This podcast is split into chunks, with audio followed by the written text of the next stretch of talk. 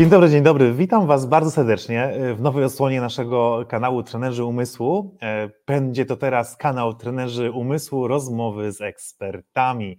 E, I nasz pierwszy ekspert e, i dzisiaj cudowny gość to dr Zuzanna Jastrzębska-Krajewska, którą bardzo serdecznie witamy. Pewnie znana wielu z Was ze swojego fantastycznego profilu na Instagramie pani Zuzia od matematyki.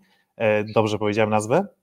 No e, tak, bardzo mi miło. W ogóle e, dzień dobry i bardzo dziękuję za zaproszenie, bo ja też nieraz widziałam Wasze e, właśnie filmy i też Was bardzo doceniam. Więc myślę, że to może być zapowiedź bardzo fajnej rozmowy.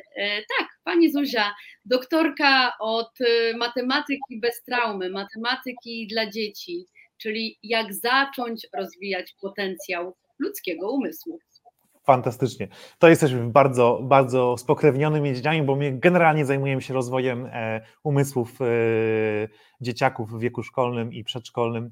E, pokazujemy różne, różne, różne sposoby na lepszą naukę, ale tak naprawdę budujemy coś głębiej od fundamentu, czyli od koncentracji uwagi zaczynamy, a kończymy na tym sukcesie edukacyjnym. Ale matematyka często jawi się wielu rodzicom jako coś takiego przepasnego i mam wrażenie, że część rodziców sama boi się e, matematyki, bo miała z nią problem w szkole i nie do końca wie, jak ją przekazywać dzieciakom. E, a i chyba, chyba dlatego właśnie e, tak dużo jest zapytań od rodziców o to, co zrobić z tą matematyką. To też widać po, po tych dziesiątkach tysięcy followersów u Ciebie na kanale, e, czego Ci bardzo gratuluję. Ale mam takie doświadczenie e, z rozmowy z rodzicami e, i w ogóle w pracy z dzieciakami, że ta matematyka w naszym systemie edukacji nie chcę go w ogóle uznawać za jakiś tam najgorszy przykład systemu edukacji na świecie. Nie uważam tak. Uważam, że jest zły, ale mógł być zawsze gorszy. Tak? I tak, tak, sobie, tak sobie do tego podejdźmy. Nie? E, ale jednak jest tak bardzo mocno w polskiej szkole, że jest duży rozdział, e, rozdźwięk pomiędzy przedmiotami humanistycznymi a przedmiotami ścisłymi, że dziecko idzie na matematykę i ono jest tam bombardowane logicznym myśleniem, wszystkim, żeby coś sumować, żeby siedzieć w ławce, żeby wszystko było linijka w linijkę, czyli taka stricte tak zwana lewa półkula i z reguły jest to rzeczywiście lewa półkula, a potem idzie nagle na muzykę, gdzie są dźwięki, rytm, czyli totalnie prawa półkula. E, a ty e, widzę, że jesteś bardzo świadoma e, tego, co się dzieje w naszym mózgu, że on działa całościowo i tak widać też z swojej książki, że ruch muzyka równa się matematyka, e, ale powiedz mi tak naprawdę twoim zdaniem, tak w skrócie, co wspólnego ma matematyka z naszą częścią kreatywną? Ja w ogóle zacznę od tego, że jak powiedziałeś o tym, że rodzice e, przenoszą swoje wyobrażenia o matematyce na podstawie swoich doświadczeń, które często są raczej niemiłe.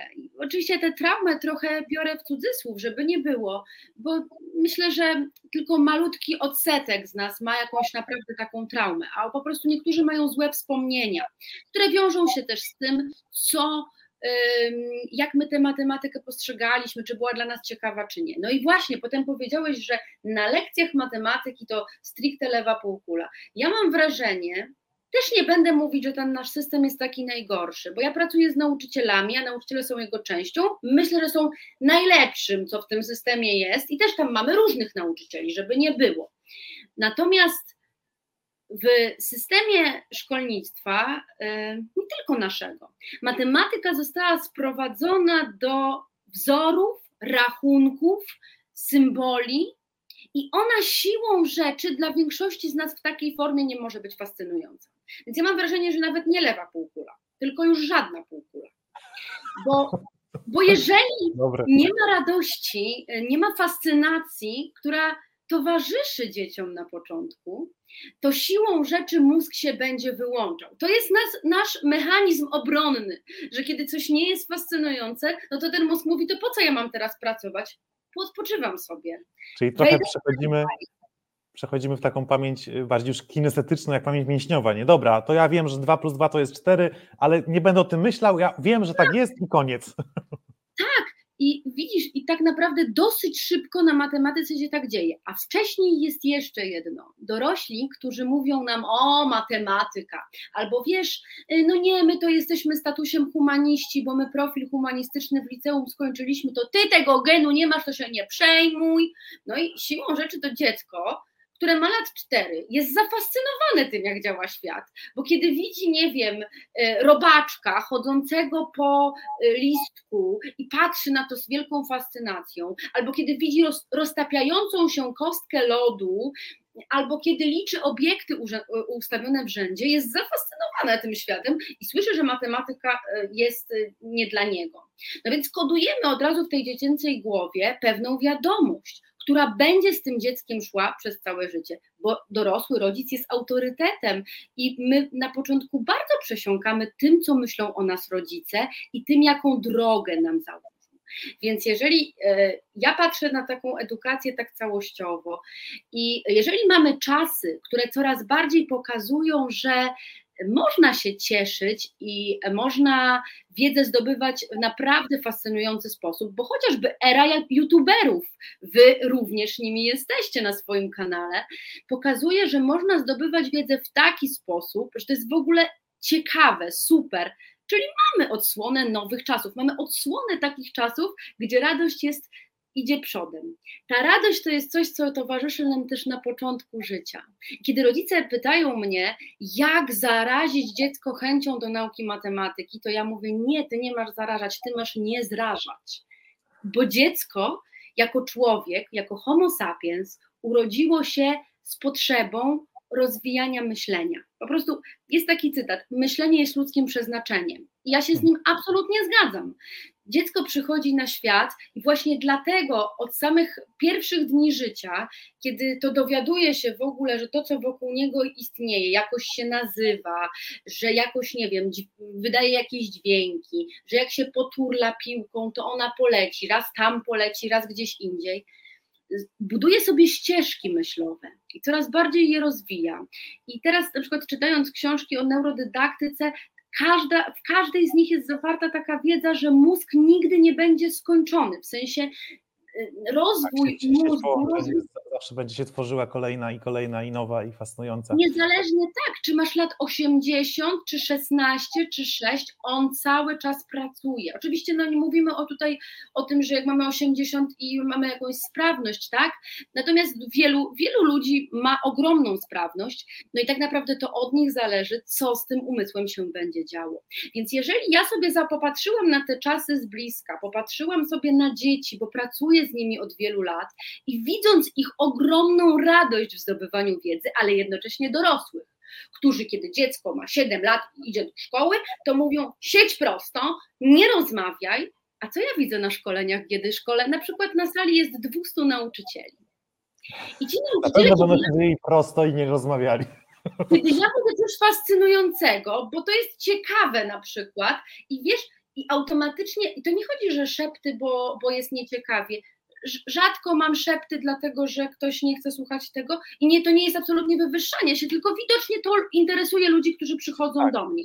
Natomiast kiedy ja słyszę te szepty, mówię, widzicie, bo was to zainteresowało, zaintrygowało i chcesz powiedzieć koleżance obok jakieś swoje swoje skojarzenie. Po co? Też po to, żeby zapamiętał Twój mózg. Twój mózg mówi, powtórz to, powtórz to. Jak wychodzisz z wykładu, który był fascynujący, ja sama też to przeżywam, to musisz zadzwonić, nie wiem, do ma mamy, babci, męża, kogokolwiek, mówisz, słuchaj, ja, może Cię to nie interesować, ale ja Ci muszę o tym opowiedzieć. Dlaczego? Bo chcę zapamiętać. Proces interioryzacji, eksterioryzacja, interioryzacja. I teraz, jeżeli sobie obserwuję i opowiadam o tym dorosłym, mówię, cisza jest przeciwnikiem zdobywania wiedzy. Cisza, wyprostowana postawa, e, patrzenie na jeden punkt jest tego przeciwnikiem. My, żeby się czegoś nauczyć, potrzebujemy naśladownictwa, potrzebujemy przede wszystkim nauczyciela, który będzie uśmiechnięty, który będzie um, Sam Wytworzę relację, prawda? Wytworzę z nami po prostu prostą relację. Relacja jest podstawą edukacji, cały czas o tym mówimy naszym trenerom. Najpierw relacja, najpierw twórz relację z dzieckiem, a potem wszystko pójdzie w dobrą stronę. Relacja. Zobacz, jaka byłaby różnica. Myśmy tutaj, niewiele osób y, o tym będzie wiedziało, ale my na początku naszego spotkania mieliśmy dzisiaj problemy techniczne. I tak e, kiedy ty, nie znając mnie, nie wiedziałeś, jaką ja będę miała reakcję, bo mogłam być, być wielką panią doktor i no, proszę pana, no pan nie szanuje mojego czasu, prawda? Jest część ludzi, która by się tak zachowała, a ja z uśmiechem powiedziałam: luz, mam czas, nie przejmujmy się tym, bo to jest tylko 10 minut w obrębie całej przestrzeni. I zobacz, ja tym zdjęłam napięcie, bo ty mnie nie znasz i to ty mnie zaprosiłeś na to spotkanie, ale to zadziałało w taki sposób, okej, okay, hej, za chwilę zaczniemy. I teraz jeżeli uczeń wchodzi na lekcję i widzi obojętnie, czy to jest trener, czy to jest nauczyciel, który jest po pedagogicznych studiach, czy to jest, nie wiem, e, mama, która postanowiła zrobić jakieś fajne aktywności z dzieckiem, jest uśmiechnięty ten człowiek, ten dorosły i mówi: Zapraszam cię do tej przygody, bo wiesz, mam super sprawy, no po prostu będziemy dzisiaj fascynujące rzeczy robić. No to hmm. automatycznie wchodzisz w to. A jeżeli wchodzi ktoś i mówi: Dzień dobry, lekcja. Tutaj e, jest, ma być cisza. To dajesz znać. Jeżeli ja bym na swoich kanałach mówiła, no wiecie, ten kanał nie jest dla was wszystkich nie, to jest tylko dla wybranych, to jest o matematyce, matematyce o królowej. Dokładnie. To też bym dała znać. To nie jest dla was. A ja właśnie mówię wręcz odwrotnie. Więc co tak. po pierwsze, jak o półkulach pytasz, to przede wszystkim zawsze podstawą pracy nawet nie będzie aktywizowanie prawej czy lewej półkuli, tylko będą neurony lustrzane, które będą ci mówiły, to jest fajne, to jest przyjemne. I Dokładnie. to tak. jest podstawa. Ja natomiast Super. faktycznie napisałam te dwie, Ruch plus muzyka równa się matematyka. Bo wiesz, co zauważyłam? Moją mistrzynią jest pani profesor Edyta Gruszczyk-Kolczyńska. Wybitna polska pedagog, mhm. e, wybitna polska pani profesor, która zajmuje się umysłami małych dzieci od 60 lat. Jest mhm. jeszcze w świetnej kondycji, nadal pracuje. Ja mam ogromne szczęście być wychowanką pani profesor, doktorantką pani profesor, obecnie współpracowniczką od wielu lat panią pani profesor.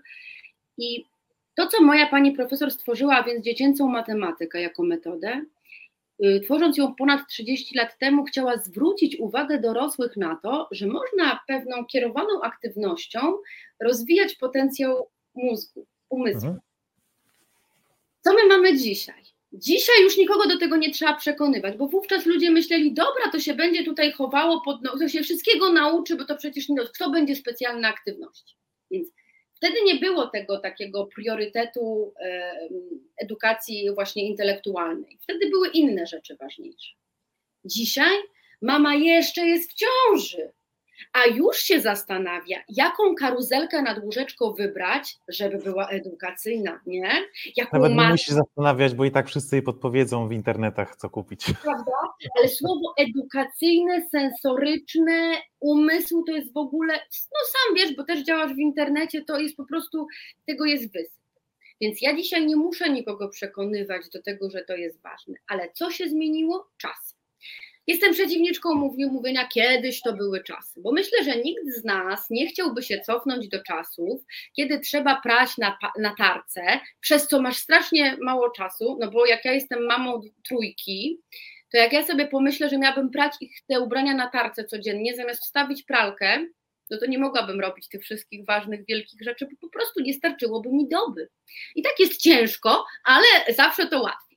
Więc nie oddałabym tego, tego rozwoju czasów, nawet tego, że dzisiaj z Tobą mogę rozmawiać przez komputer, a nie na przykład musiałam pojechać gdzieś, gdzie Ty jesteś i tak dalej, bo ja, ja nadaję dzisiaj z Olsztyna, a Ty?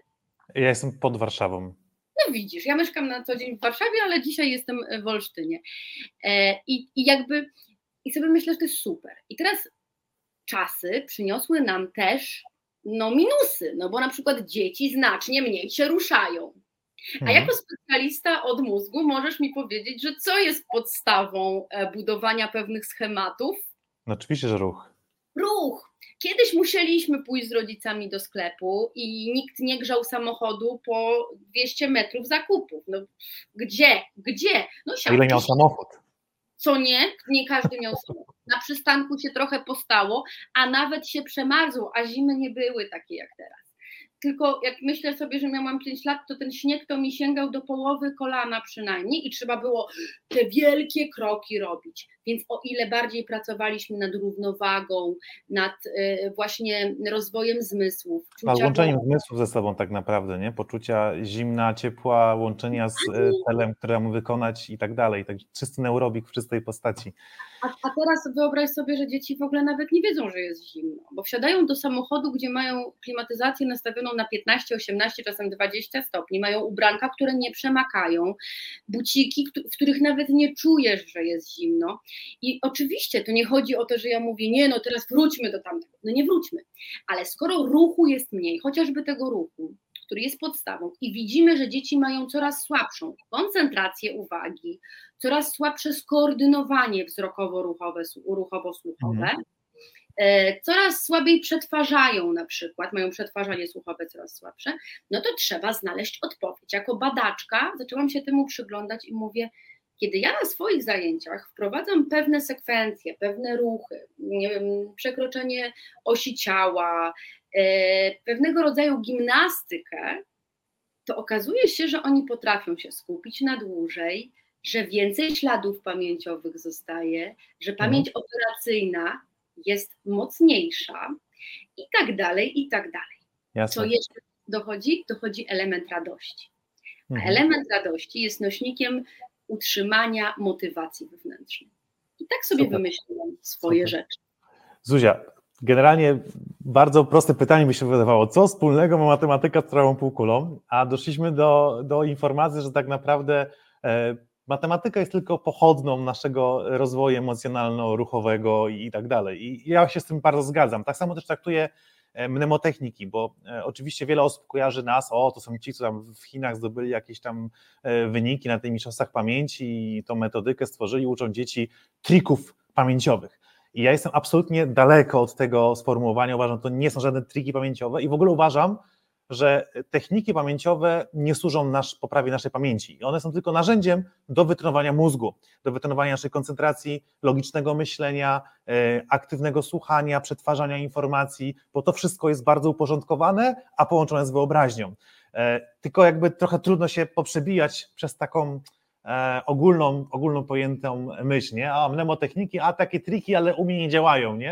E, ja mówię, nie, nie, no właśnie to nie o to chodzi, bo te nie zadziałają, jeżeli przeczytasz i, i, i zrobisz instrukcję, to ja byś przeczytał, że no, żeby wyliczyć e, pochodną funkcji takiej, no to musisz, ale halo, halo, ja nie wiem, co to jest dodawanie, no to nic z tego się nie wyjdzie, więc trzeba dużo elementów zrobić wcześniej, żeby, żeby zobaczyć, że te techniki pamięciowe, one te uczą nas pewnego sposobu podejścia do uczenia się. Ale co uważasz o wykorzystaniu mnemotechnik w uczeniu dzieci matematyki? Czy one w ogóle mają tą zasadność, czy nie? Uważam, że to powiedziałeś właśnie coś podstawowego. Najpierw musimy zbudować ścieżki. Ścieżki po to, żeby dzieci wiedziały, do czego to przyłożyć w tej głowie. Gdzie, jakby, gdzie ułożyć tę wiedzę, bo mnemotechniki same w sobie są świetne. Ja je pamiętam jeszcze pewnie raczkujące z czasów swojej, swojej edukacji, kiedy właśnie zaczę, zaczęła się moda na mnemotechniki. Mhm. Jako badaczka przyglądam się temu. I teraz tak, oddzieliłabym to że małe dzieci najpierw muszą doświadczać, czyli nie w pierwszej kolejności zapamiętać, tylko w pierwszej kolejności zbudować sobie doświadczenie, zrozumieć, bo dla mnie to jest podstawą. Bo dziecko, nie wiem, układając klocki wieże, te takie podstawowe pierwsze rzeczy, które chce zrobić, mhm. to powiesz, słuchaj, no jak ułożysz jeszcze raz i dołożysz klocek, to spadnie. To on nie chce od ciebie tego słyszeć. On chce tego doświadczyć 5832 razy. Uszy rodzica wiemy, co wtedy robią, no oszaleją, ale on musi się dowiedzieć, czy dokładając ten jeszcze jeden klocek, ona spadnie, czy nie, czy się uda, czy nie. I buduje sobie jakąś tam wiedzę. My nawet nie wejdziemy do tej głowy i nie dowiemy się dokładnie jaką, bo to jest mnóstwo naczyń połączonych, jak mhm. siatka się z tego robi. I siłą rzeczy to jest podstawa. Później do tego dochodzi trening. Więc jeżeli ileś razy czegoś doświadczę, to zaczynam to coraz bardziej pamiętać. Ale, ale teraz kolejna rzecz. nie wszystko jest, nie wszystkiego jesteś w stanie doświadczyć. I już na starszych etapach edukacyjnych, kiedy dziecko przejdzie przez to stadium konkretno wyobrażeniowe, będzie coraz bardziej polegało na świecie abstrakcyjnym. I wówczas bardzo ważne jest umieć zapamiętywać. Wtedy jestem absolutnie za tym, żeby nauczyć się sposobu, jak ten nasz komputer w środku, jak ten mózg wykorzystać, tę jego plastyczność, mhm. żeby nie tracić czasu. I Uf, wtedy. Przepraszam. Bałeś się, że powiem coś innego? Nie, mówię, uf, uf e, obroniła się, e, bo my jakby przede wszystkim mówimy, że jesteśmy praktykami, więc obroniła się nasza praktyka względem, e, względem nauki, bo konstruując naszą metodykę kursów, rzeczywiście z tymi najmłodszymi dzieciakami, a pracujemy z dzieciakami od tam powiedzmy 3,5-4 roku życia, 4 roku życia, mniej więcej do 7-8 roku życia, tam jest minimum mnemotechnik, a więcej treningu uważności słuchowej, tworzenia ciągów logicznych, odtwarzania informacji i tak dalej. I tak naprawdę dopiero gdzieś tam od 8 roku życia, kiedy widzimy, że dziecko ma te podstawy, zaczynamy pokazywać takie mnemotechniki już służące, nie wiem, zapamiętaj datę albo zapamiętaj słówko języka obcego i tak dalej. I dalej traktując mnemotechniki jako narzędzie do wytrenowania mózgu, a nie jako cel sam w sobie. Także dzięki za to, że mamy tutaj potwierdzenie e, eksperta, że to, co robimy, rzeczywiście ma sens to znaczy, że dobrze rozumiecie działanie mózgu.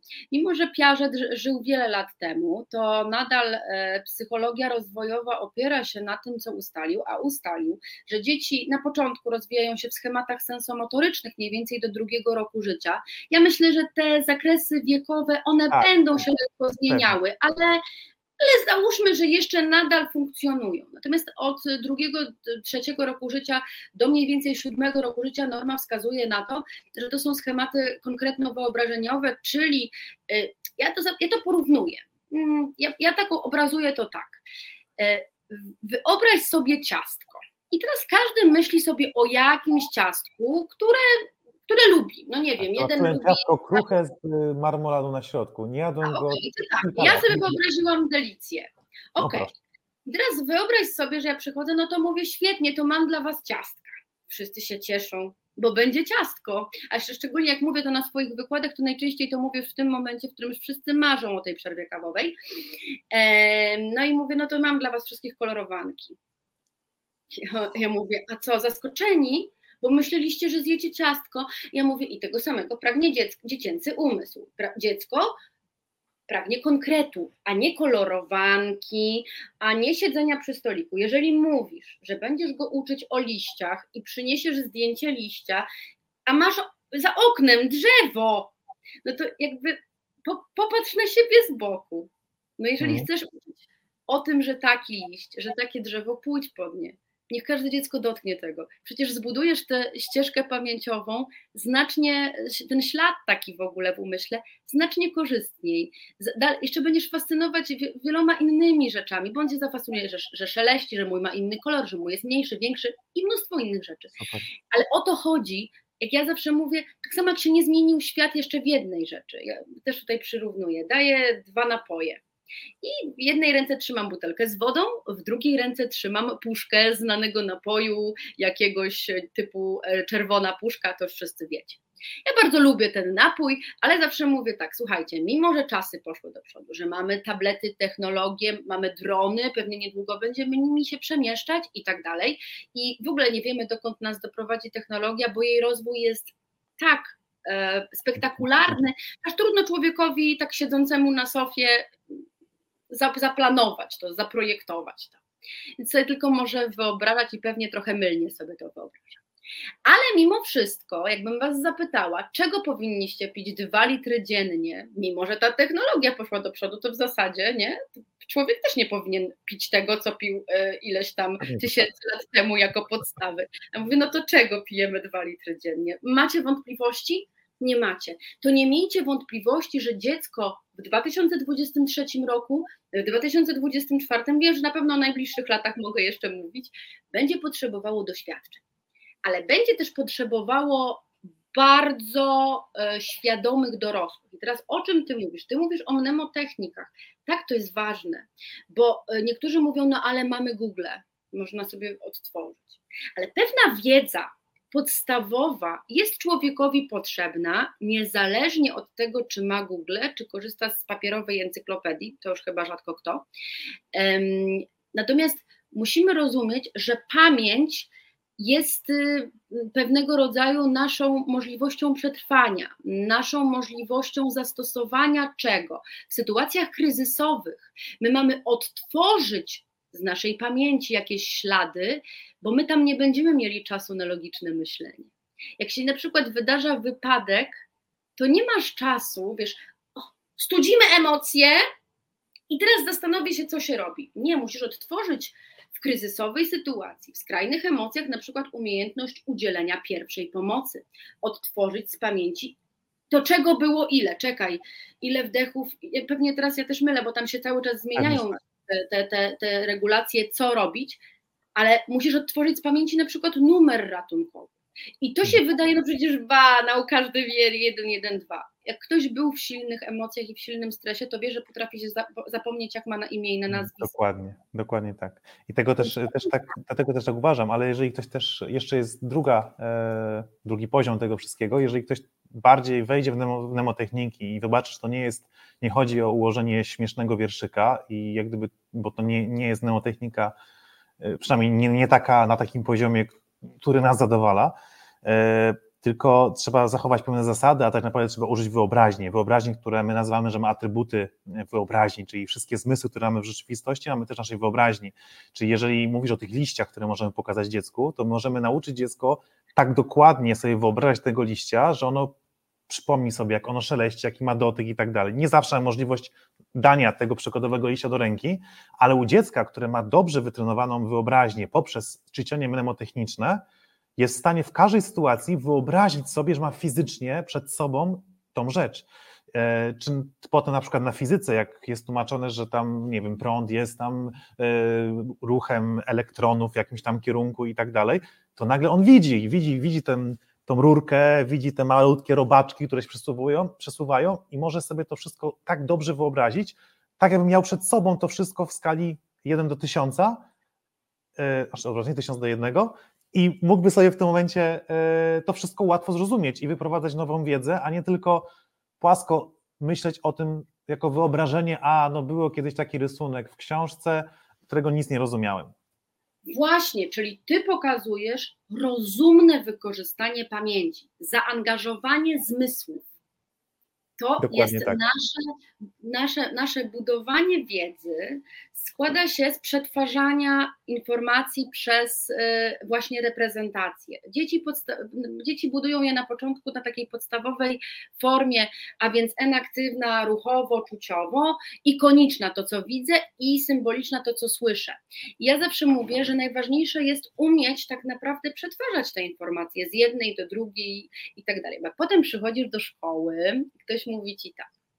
Otwórz na 17 stronie zadanie drugie pod punkt B no to ty co robisz? Musisz otworzyć książkę, przynajmniej na razie jeszcze otwieramy książki, otworzyć książkę, znaleźć 17, masz 15 stronę, ona mówiła 17, czekaj, to musisz myślą, ok, czyli dwie dalej, potem zadania namówiła drugie, czyli nie pierwsze, drugie, podpunkt B, czyli nie A i to wszystko się dzieje w naszej głowie, czyli jednocześnie słyszysz, robisz, widzisz. I to wszystko się przetwarza. Mogłoby być z drugiej strony. Pani zapyta, na jakiej stronie masz otwartą książkę? Widzisz, mhm mówisz i pani sobie otwiera też. Dokładnie tak. Więc, więc mm, to wszystko działa. I teraz ty pokazujesz, że tylko to jest właśnie rozumne wykorzystanie mnemotechniki, bo chyba się ze mną zgodzisz, że jest też moda na mnemotechniki, więc y, wiele ludzi zobaczyło w tym fajny biznes. Ja jestem przeciwniczką.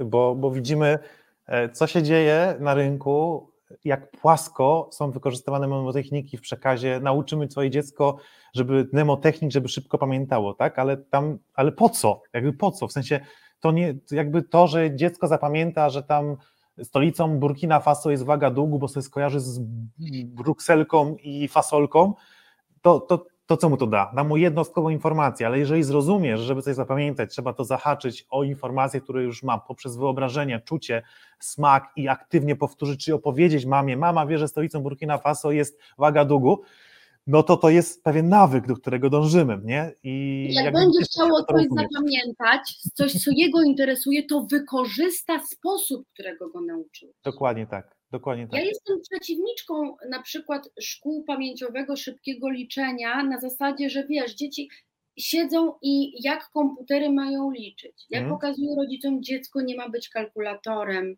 Jeżeli zap- mamy, znaczy mamy wolność, chcesz, to zapisz. Ja nigdy nie mówię nie zapisuj. Nie, nie. Mhm. w życiu nie wezmę odpowiedzialności za to, że mam, że mam takiej liczbie ludzi mówić, co mają robić. Rób co chcesz. Mogę ci tylko powiedzieć, że moja wiedza o mózgu dziecka i o czasach i o tym, że się temu wszystkiemu z takiej perspektywy i badaczki, i praktyka przyglądam, chcę powiedzieć, że kurczę, zastanów się, twoje dziecko ma być kalkulatorem, czy może lepiej ten złoty czas jego umysłu jednak poświęcić na wiele innych rzeczy, a niekoniecznie na to.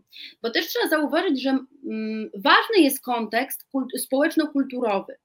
E, I na przykład szkoły szybkiego pamięciowego liczenia, które wykorzystują japońskie liczydełka, mają umiejscowienie w trochę innej przestrzeni i w trochę innej kulturze kurczę, no my jesteśmy w Polsce i oczywiście nasze dzieci mają świat przed sobą otwarty i może będą tam pracować, jasne, ale jednak większość z nich zostanie w, Europ w Europie, a w Europie trochę inaczej. Ja czytam, właśnie już skończę, już przeczytałam wiele razy tę książkę, ale wracam do niej często. Jest taka książka Geografia myślenia i okazuje się, że na kontynentach e, właśnie szczególnie Azję i Europę dzieli e, i różni sposób budowania pojęć w głowie, dlatego że do czego innego chcemy przystosować społeczeństwo. I to jest ważne, żeby to rozumieć.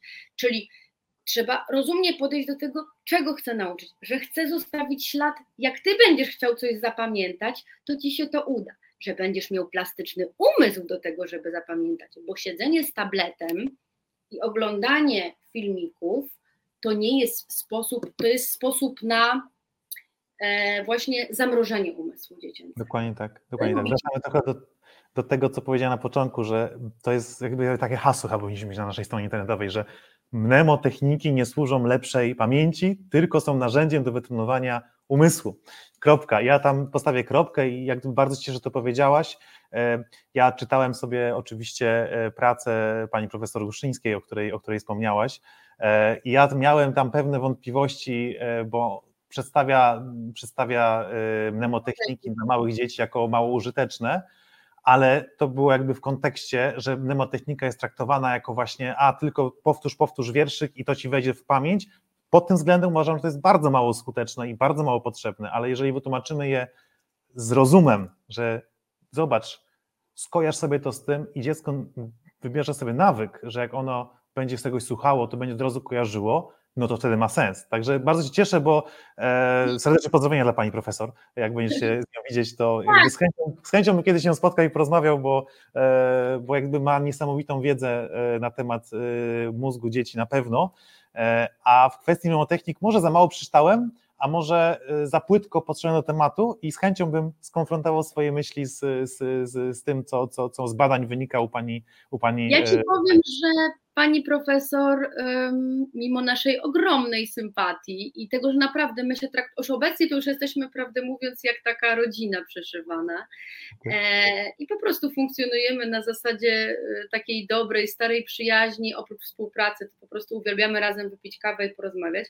I kiedy ja wydawałam Ruch Plus Muzyka równa się matematyka, pani profesor wcale nie była entuzjastką na początku. To nie jest tak. Natomiast pani profesor wypuściła mnie na świat jako wolnego badacza, wiedząc, że dając mi drogę do zdobycia doktoratu, no bo jest moim promotorem, czyli mhm. podpisuje się pod tym, że uważa, że powinnam iść tą drogą. Super. Wypycha mnie w ten świat samodzielności. Kiedy ja napisałam e, już po, po, po obronie e, te, te, te, te, swoje poradniki, pani profesor na początku odłożyła i nie, w ogóle nie chciała o tym rozmawiać. Następnego dnia, kiedy przeczytała książkę, zadzwoniła do mnie i powiedziała: Wiesz, masz rację. A jak jeszcze kilka dni później spotkałyśmy się i ja mówię, wie pani, bo ja nie, nie, to nie jest opozycja do tego, co pani mówi. Ja też nie mówię o tym, żeby zastąpić ruch porządną edukacją matematyczną tylko raczej pokazuje zmianę czasów. E, mhm. Pani profesor ma 80 parę lat, co jest ogromną jej zaletą. Ale też słucha młodszego pokolenia. I jak opowiedziałam jej to w takim szerszym kontekście, jak obecnie wygląda codzienność dziecka, bo nie ma okazji już tego tak oglądać, tak? No trudno, żeby siedziała w przedszkolu, tak? No nie. I mówi do mnie, wiesz, kurczę, przekonałaś mnie, przekonałaś mnie, naprawdę chcę powiedzieć, że dobrze, że to napisałaś. Ja, ja, nie widziałam, że jest tam ta luka. Więc jak ty mówisz o tym takim artykule, który już ma wiele lat, bo ja myślę, że ty mówimy o. Pamiętam, tak, myślę, że jest jeden taki. On ma, on ma wiele lat, bo ja go pamiętam ze swoich studiów, jako dałam, ten właśnie artykuł omawiałam na którymś z, właśnie też a propos mnemotechnik. Ja też się przyglądam temu wszystkiemu i myślę, że pani profesor jest fantastyczną osobą do rozmowy. To, że jej się coś nie podoba i powie swoją wiedzę, to nie znaczy, że inna wiedza nie istnieje jeżeli jest przekazywana tak jak wy. Ja e, wiem, że wyście e, z bratem, tak? E, tak, tak. Mistrzostwa otrzymywaliście naprawdę wysokie laury. Przepraszam, nie wiem, nie pamiętam które, ale chyba wygra. No, istotne, było nieźle. Także Także ogromne osiągnięcia i zrobiliście to rozumnie. Zrobiliście to właśnie na śladach pamięciowych, na, na wykorzystaniu zmysłów, na tym, żeby dziecko wiedziało, co z, tym, co z tą pamięcią zrobić. Bo jeżeli to będzie tylko zapamiętaj, tylko zapamiętaj, po to zapamiętaj, że ty nie wiesz po co zapamiętywać, ale zapamiętaj, bo ja ci tak mówię, no to my wiemy, efekt będzie znacznie mniejszy niż kiedy dziecko zrozumie, po co ma to zrobić. Że Pewnie. kiedy tak. dziecko właśnie nauczymy, e, jak z tej pamięci korzystać, bo, bo też pamięć, e, e, jej potrzeba z niej korzystania zmienia się, bo do niedawna, nawet dzisiaj z moją babcią o tym rozmawiałam, moja babcia ma 85 lat i jest niesamowitym dla mnie umysłem, naprawdę. No i mówi, kurczę, kiedyś to miałam telefon stacjonarny, i pamiętałam połowę numerów. A teraz mam komórkę, to nawet do siebie nie pamiętam. Jasne. I opowiada mi o tym, ja też mówię o tym dorosłym. Zobaczcie, jak to się zmieniło. Jasne. E, I z, mojego, z mojej takiej obserwacji myślę, że to nie jest kwestia, że my teraz jesteśmy to jest źle, że my nie pamiętamy tych numerów i w ogóle teraz powinniśmy zrobić wszystko, żeby nauczyć się połowę naszej książki rysowej na pamięć. Nie, bo to jest, tak jak mówię z tą pralką, nie? to jest jak gdyby dobro naszych czasów, że nie musimy tego pamiętać, ale w to miejsce trzeba wstawić coś, co będzie dalej nasz mózg zagrzewało do walki, nie? do rozwoju. Dokładnie, żeby nasz mózg nie pomyślał, to ja już nie muszę niczego pamiętać, bo ja mam tu, sobie w ogóle to przykleję, bo z tej ręki właściwie już nie muszę korzystać i będę to sobie, a niedługo to sobie pewnie będziemy wczepiać coś przy urodzeniu. Tak. Będziemy mieć wyświetlane przed sobą albo gdzieś, nie wiadomo. I teraz dzisiaj to brzmi pewnie jak kosmici, a za parę lat ktoś włączy to i powie, no widzisz, nie rozumieli jeszcze jak to będzie, ale tak będzie. W każdym razie tak, nie może zostać luki z tą pamięcią, bo tak jak właśnie powiedzieliśmy, no ta pamięć jest mm, formą naszego przetrwania, formą naszego dziedzictwa i formą naszego rozwoju. Dlatego jest ważne, w jaki sposób z niej będziemy korzystać. I ja też pokazuję u siebie sekwencję, na przykład, żeby ćwiczyć pamięć krótkotrwałą, czyli na przykład układam przed dzieckiem klocki, na przykład pomarańczowa, albo, albo stukam, ja stukam pałeczkami, pomarańczowa, zielona, zielona, pomarańczowa, obie, ułóż. Super. Czyli kurz, czyli to jest sekwencja, po to, żeby w ogóle ten mózg dowiedział się o tym, że on ma coś takiego jak pamięć krótkotrwałą, tak? Oczywiście, że nikt nie wymaga, żeby trzylatek znał numer e, te telefonu do swojej mamy i do swojego taty, co też nie wykluczone, że się uda, bo dzieci mają znacznie bardziej plastyczną pamięć. Dlaczego? Dlatego, że nie nauczyły się jeszcze symboli i kodowania. I okay. przez to tutaj musi więcej zostać.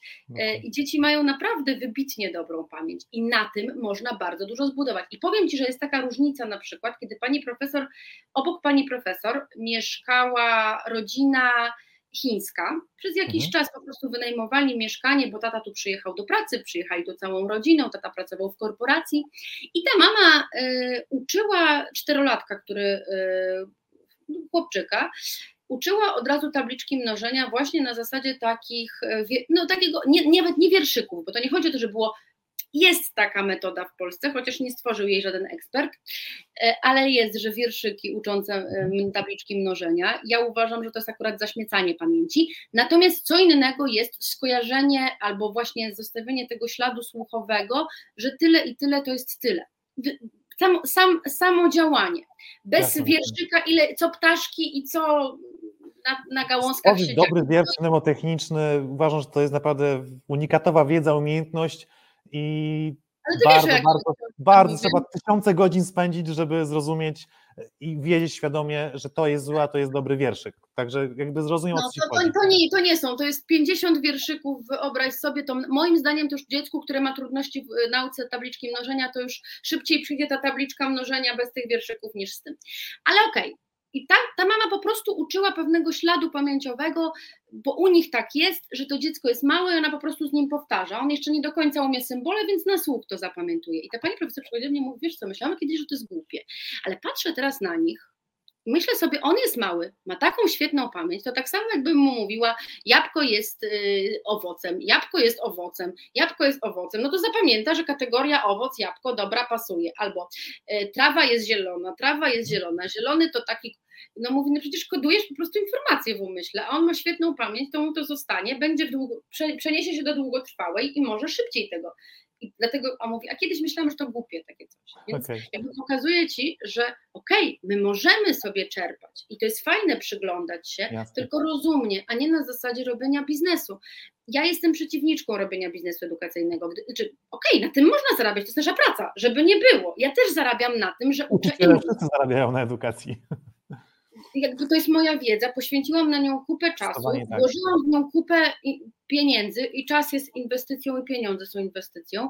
Mam dużą wiedzę, nadaję się do tego, no to wiadomo, to jest moja praca, mam rodzinę, chciałabym z tego żyć i okej. Okay. Tylko co innego jest brak etyki w tym zarabianiu. Czyli a dobra, ludzie to lubią, to ja to tak zrobię, żeby ludziom się podobało. Bo jak gdyby tak, gdyby tak było, to ja bym już dawno wydała y, karty pracy, takie wiesz, takie stricte po prostu kartki, pokoloruj trójkę. Pokoloruj trójkę, pokoloruj trójkę, już się nauczyłeś. No nie, bo jeżeli nie zostawisz śladu pamięciowego, co to jest trzy? Ile mam mhm. teraz książek w rękach? Jeden, dwa, trzy. Trzy elementy. Mam, dotknij. Jeden, dwa, trzy. Połóż, masz to daj mi jeszcze jedną książkę. Ile mam teraz? Jeden, dwa, trzy, cztery. Świetnie, to ile jest? Cztery, bo na początku dzieci w ogóle liczą tak, jeden, dwa, pięć, siedem, osiem, jeden, trzy. Jakby zauważyłem to dawno, że dla dzieci to, to nie jest coś symbol, to nie jest żadna, nie kryje żadna wartość, że osiem to nie wiadomo co to jest i nie jest to połączone ze sobą że 8 to 8 cukierków, nie? I to bo jest... nie ma doświadczenia, bo nie wziął wystarczająco dużo razy 8 elementów i nie tak. zrozumiał, że przed 8 było 7. A jak będziesz mówić 3, świetnie, ile masz 3, a dołóż jeszcze jeden, ile masz 4, świetnie, dołóż jeszcze jeden, masz 5. Aha, to to ma taki sens, że to jest poukładane w takim ciągu. Mózg sam do tego dojdzie, bo mózg to homo sapiens nadal. Pamię... A, to patrz, oni sobie to tak sprytnie wymyślili, to jest taki ciąg. No i dobra, i wtedy pamiętam, że jest jakaś Jasne. kolejna. Dorosły, który mówi, źle, źle, źle, po pięć jest sześć, a nie osiem. Co ty powiedziałeś? Mówi, daje komunikat temu mózgowi. Nie rób tego, to nie dla ciebie bo nie masz mhm. poczucia sukcesu i sprawstwa. Zostaw to. Jasne, jasne, jasne. Ja, ja widzę, widzę jakby jeden z elementów e, sukcesu naszej metodyki, mm, że dzieciaki, dzieciaki naprawdę odkrywają wiarę w to, że umieją coś robić, w tym, że my to robimy z doświadczenia, że naprawdę zaczęliśmy najpierw sami jako dyslektycy trenować swoją pamięć, potem były te mistrzostwa, były rozmowy z ludźmi na całym świecie, którzy się tym zajmują i zobaczyliśmy, co działa, co nie co działa. I tak naprawdę przez wiele lat budowania e, naszych kursów e, wychodziło na to, że my najpierw robiliśmy, a potem czytaliśmy, że rzeczywiście są badania naukowe, które potwierdzają, że to, co robimy, tak właśnie działa, nie? I chyba z tego doświadczenia to wynika, prawda? I chyba o to chodzi i dlatego to działa, bo, bo to jest doświadczenie, że ja wiem, że to zadziałało na mnie. Właśnie, bo wy przeszliście tę drogę, a jeszcze jak powiedziałeś o tym, że, że jesteście dyslektykami, to dla mnie to jest w ogóle cudowne, bo wielu ludzi uważa, że jak ktoś już jest dyslektykiem, to trzeba mu odpuścić, zapominając o tym, że kiedyś skończy się taki, taka ochronna bariera, jaką jest szkoła, jakim, jaką jest tak. bycie dzieckiem w systemie. Kiedyś przyjdzie dorosłość i nikt nie pyta, 36-latka, y, czy ty miałeś w papierach w dzieciństwie dysleksję? Oczywiście możesz o tym powiedzieć i świat powinien uszanować to i nie dyskutować z tobą o tym, ale to nie znaczy, że nie staną przed tobą różne wyzwania, w których im lepiej będziesz użyję słowa wytrenowany miał umysł, ale w takim sensie, że będziesz umiał lepiej tę swoją trudniejszą, te swoje trudności pokonywać, będziesz mieć jakąś wypracowaną ścieżkę, będzie ci pomagało osiągać sukcesy, bo nikt z nas nie wie, kim zostanie jego dziecko. Y, I my możemy sobie projektować w głowie, a to dziecko najczęściej i tak wybierze zupełnie odwrotnie. I teraz chodzi o to, bo o tym nie wspomnieliśmy, że te dzieci, które przychodzą do Was na zajęcia, czy gdziekolwiek indziej, czy w ogóle wzrastają wokół nas, kiedyś będą dorosłe i dzisiaj nie wiemy, kto będzie lekarzem, na ile będzie sztuczna inteligencja, na ile potrzebna pamięć. Poza tym sztuczną inteligencję ktoś musi uczyć. Ja na przykład teraz jestem w takim projekcie, gdzie uczę sztuczną inteligencję, no bo jeszcze tego nie umiem, co ja już umiem i tak dalej. Więc chcę powiedzieć też o tym, że te ślady pamięciowe będą w przyszłości, czyli to, czego wy dzisiaj uczycie 3, 4, 8, 10 latka uczycie, będzie miało też przełożenie na sukcesy w przyszłości. Bo jak on będzie w pracy, musiał się czegoś szybko nauczyć, zdobyć szybko jakąś kompetencję, a wiemy o tym. Nie? Zarządzanie sobą w zmianie, nie? I to jest jak gdyby umiejętność elastyczności, nie? w myśleniu. To to jest człowiek, który ma plus 100 punktów. I po prostu spójrzmy na to tak że po to ten umysł mamy trenować, mamy dawać mu sposoby do mhm. zdobywania mhm. wiedzy, żeby lepiej sobie radzić w przyszłości, niezależnie Dokładnie. od tego, co nas czeka. Dokładnie. Mamy takie, takie e, kilka ćwiczeń e, w naszych kursach, gdzie e, specjalnie robimy warunki niesprzyjające, czyli dzieci koncentrują się, muszą zrobić dość trudne zadanie wykonać, czy to matematyczne, czy jakieś inne, a my tam wariujemy, robimy jakieś szumy, śmieszne żarciki, głupie piosenki, i pierwsza reakcja jest straszna. Pan jest okropny, pan nam przeszkadza, ale zróbmy to jeszcze raz, ale zróbmy to jeszcze raz, nie? E, I to jest totalna odwrotność tego, do czego dzieci idą w szkole, nie? Że bądźcie cicho i one się uczą, że muszą mieć ciszę, żeby się czegoś nauczyć. A w życiu tak nie jest przecież, nie? I dlatego tworząc te warunki sztuczne, kontrolowane najpierw, przyzwyczajamy dzieci, że mogą być różne warunki tej nauki, nie? I one nagle stają się coraz bardziej odporne na to.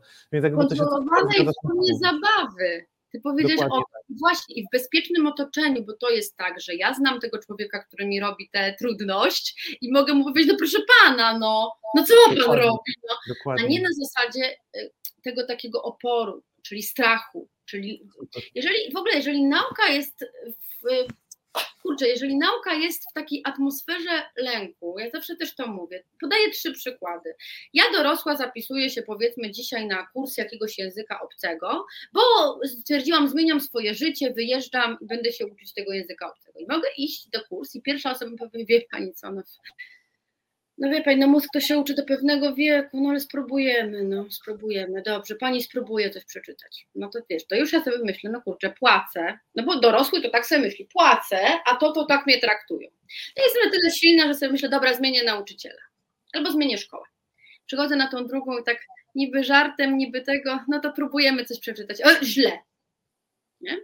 Albo trzecia, czyli ja już się boję przeczytać, bo przecież zaraz popełnię błąd, a po co to ja mam sobie robić takie coś, dorosła jestem, już nie muszę.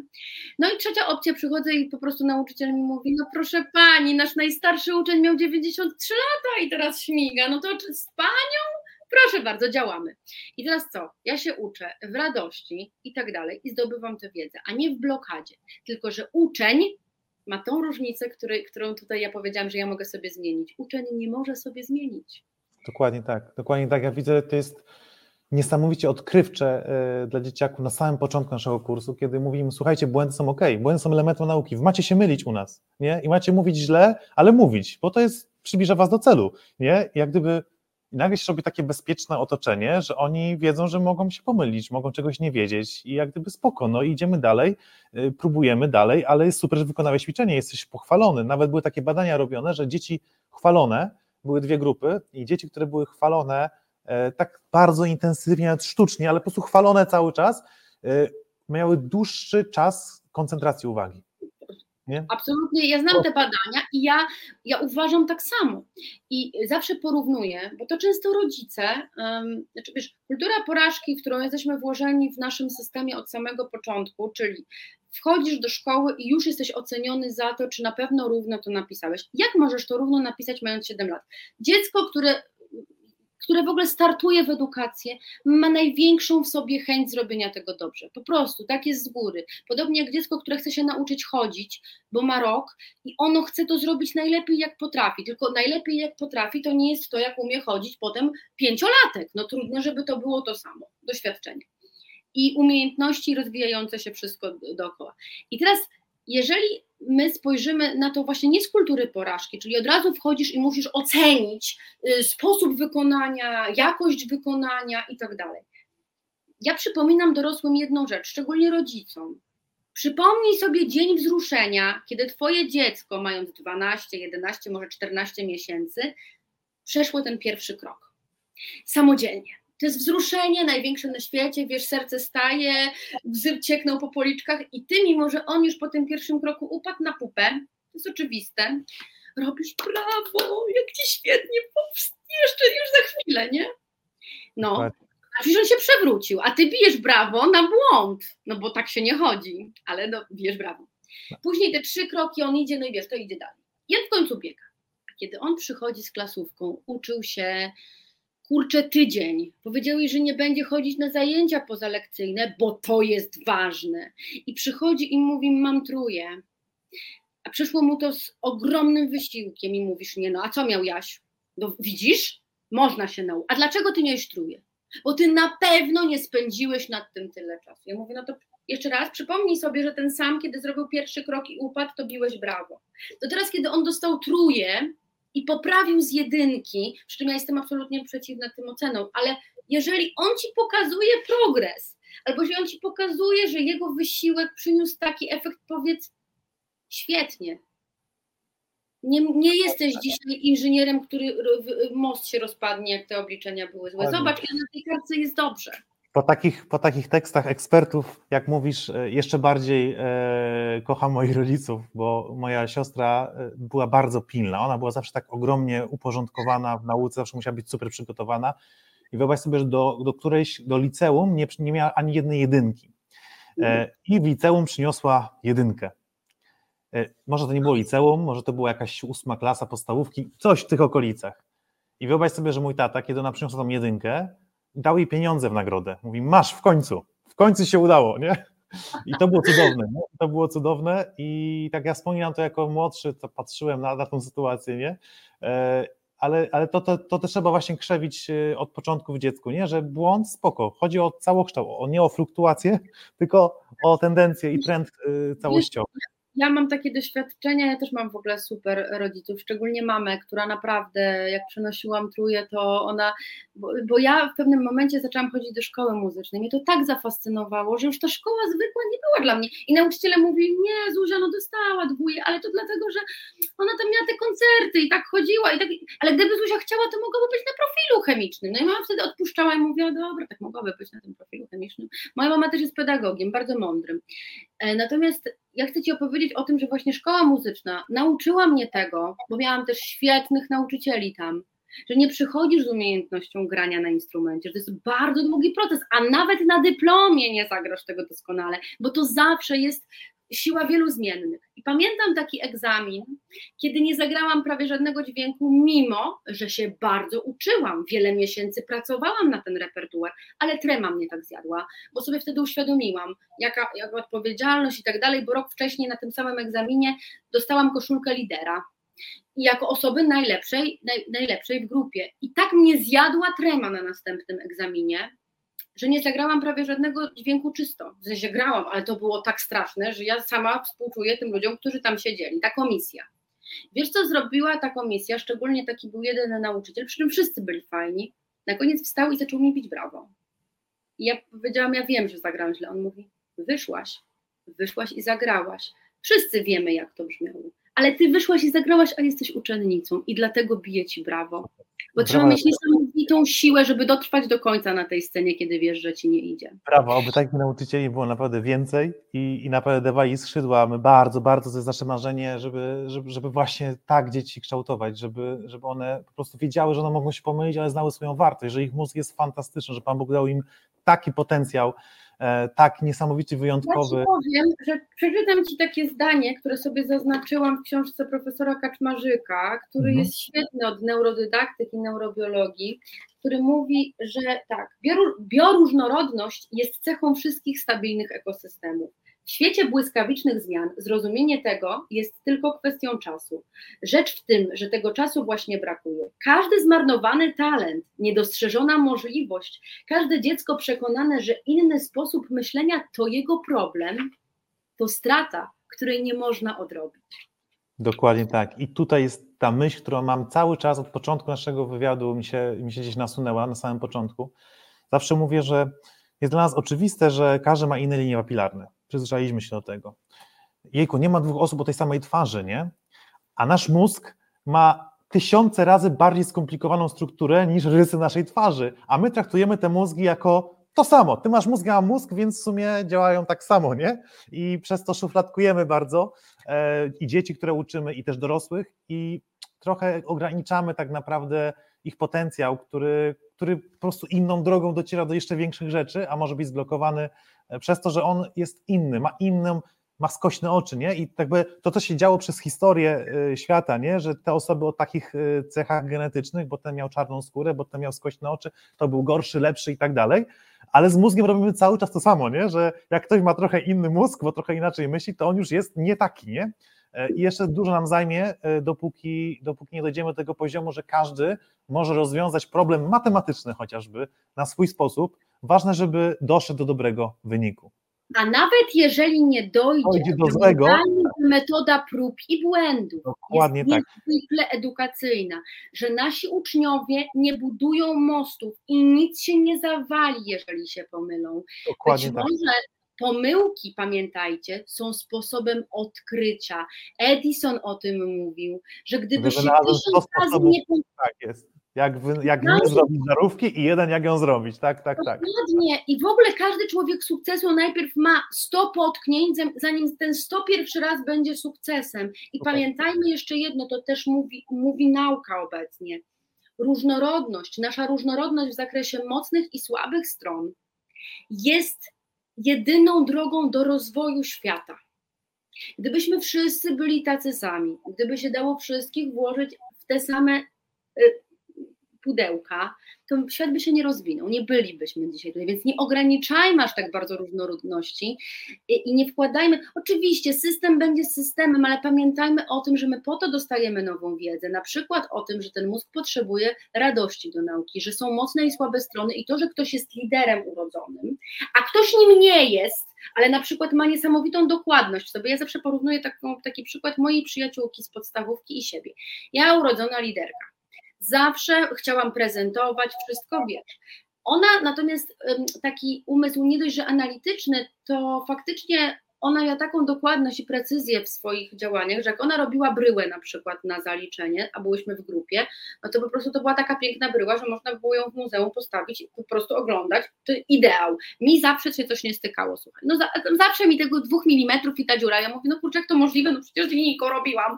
Ja nie? I, teraz, I teraz fajnie, my byliśmy fajnym zespołem, fajną dwójką, bo my się uzupełniałyśmy, mimo że nasze mocne i słabe strony były gdzieś indziej, bo ona dostawała znowu strasznej temy. To nie znaczy, że jej słabych stron nie trzeba było pracować nad nimi i nad moimi, bo jeżeli ona dzisiaj na przykład jest inżynierem po Politechnice, no to też czasem musi opowiedzieć o tym, co tam wymyśliła, tak? I, i to jest ważne. E, I nie mieć stresu. Ja natomiast oczywiście też muszę pracować nad precyzją i tak dalej, tylko w swoich sferach, żebym robiła dokładnie te rzeczy, które są moje. I teraz mówię o tym, że naprawdę pamiętajmy o tym, że nie tylko liderzy to są mocni i osiągną sukcesy, ale pracujmy nad tym wszystkim. Pracujmy. To chyba widać w każdym, w każdym dobrym małżeństwie, że to jest, jak mój tata mówi, jedność przeciwieństw. I jakbyśmy się tak. dobrali w takim samym sposobie myślenia, to byśmy z sobą nie wytrzymali, a tak można wytrzymać. W wartościach tak, a w sposobie myślenia e, nie. Dokładnie, o tym mówię, tak. Sposobie myślenia, sposobie działania, wartości oczywiście to jest coś, co fundamentalnie jest i na tym musimy coś budować wspólnego. E, w ogóle miałabyś rozmowa dzisiaj o matematyce, a wyszła w ogóle o, poprzez, poprzez prawą półkulę radość w nauce, poprzez to, że e, profesorowie mający 80 lat e, są w stanie słuchać i zaakceptować, że jest nowa, now, nowe spojrzenie na dany temat i przyznać rację, że moje, nasze myślenie o memotechnikach e, jako narzędziu do rozwoju umysłu jest, jest rzeczywiście czymś innym niż traktowanie memotechnik jako trików pamięciowych, że można popełniać błędy, ale jedno pytanie, które jest, chcemy, żeby stało się charakterystyczne na, na naszym nowym odsłonie naszego kanału, brzmi tak. Możesz wprowadzić jedno rozporządzenie, które zmienia jedną konkretną rzecz w polskiej edukacji. Co by to było i dlaczego? Żeby na lekcjach nie musiało być cicho. Okej, okay. okay. niech pani musi mówić dlaczego, bo już mówiłaś dlaczego. Mówiłam, e, żeby nie musiało być cicho, bo wymiana e, myśli, wymiana doświadczeń, nawet jeżeli ktoś się myli, prowadzi do rozwiązania. I poza tym jest to sposób. Mówienie jest sposobem na zapamiętywanie, budowanie sobie tych ścieżek i tak dalej. Mówienie jest też sposobem na otwieranie ludzkich głów, co ja, czego doświadczam i ty, i ja, bo ja do ludzi mówię i okazuje się, że nawet mój mąż wczoraj jadący ze mną samochodem, kiedy mu odpowiedziałam na jedno pytanie, bo zapytał mnie o coś tam w edukacji, ja mu powiedziałam jedno zdanie, a on mówi, czekaj, zatrzymaj się, otworzyłaś mi mózg. Mimo, że jest bardzo mądry, mimo, że żyje ze mną tyle lat i zna moje myśli, akurat tej jednej nie znam. I tak, żeby ja na myślę, lekcji myślę, musiało być cicho. To jest ogromnie odkrywcze i myślę, że tą puentą e, zakończymy dzisiaj wywiad. E, tylko żeby to było możliwe, z mojego doświadczenia, kiedy przeprowadziłem już tysiące godzin zajęć dzieciakami, to jest konieczne, nie, żeby nie było takiej presji, że ja muszę zrobić pewien zakres materiału, bo inaczej to w ogóle. Nie, ja muszę dać swoją swobodę i wolność, nawigować tym, ale to tworzenie relacji jest czasem ważniejsze niż wykonanie ćwiczenia. Tak, to jest nauczenie się właśnie funkcjonowania, bo na przykład ktoś powie, jak ktoś teraz zrozumie źle moje słowo, żeby nie było cicho, to powie, no to będzie chaos, będą się dawni. Nie, jeżeli nauczysz dzieci rozmowy, jeżeli nauczysz dzieci mówienia na temat, jeżeli nauczysz dzieci tego też, że dorosły słucha dzieci, mhm, to ta, ta rozmowa będzie ucząca, będzie edukacyjna i przyniesie bardzo dużo dobrego bo my przyszłość i współpracy chciałabym, żeby to właśnie uczyło. Bo pamiętajcie, że nie ma takiego już, nie ma takiego działu, gdzie uczysz się wszystkiego i wszystko robisz sam. Nawet jeżeli jesteś tak zwanym humanistą i masz firmę, nie wiem, jesteś prawnikiem, potrzebujesz strony internetowej i potrzebujesz działowi IT wytłumaczyć, czy tam, nie wiem, jakiemuś tam, co ma na tej stronie być, albo potrzebujesz aplikacji i tak dalej. Więc my potrzebujemy współpracy i umiejętności tej współpracy, a tego nie nabywamy. Więc jeżeli byśmy tą ciszę usunęli z lekcji, będziemy się siłą rzeczy uczyli współpracy. I tym zakończmy dzisiejsze y, fantastyczne spotkanie i rozmowę. Y, moim Państwa gościem była dr Zuzanna y, Jastrzębska-Krajewska, ekspert od matematyki, ale dzisiaj widzimy nie od matematyki, ale generalnie od edukacji dzieci i dobrego podejścia do nauki. Dziękuję Ci bardzo za rozmowę. A ja bardzo dziękuję za zaproszenie i mam nadzieję, że to nie jest nasza ostatnia rozmowa. Super. Do zobaczenia, do usłyszenia.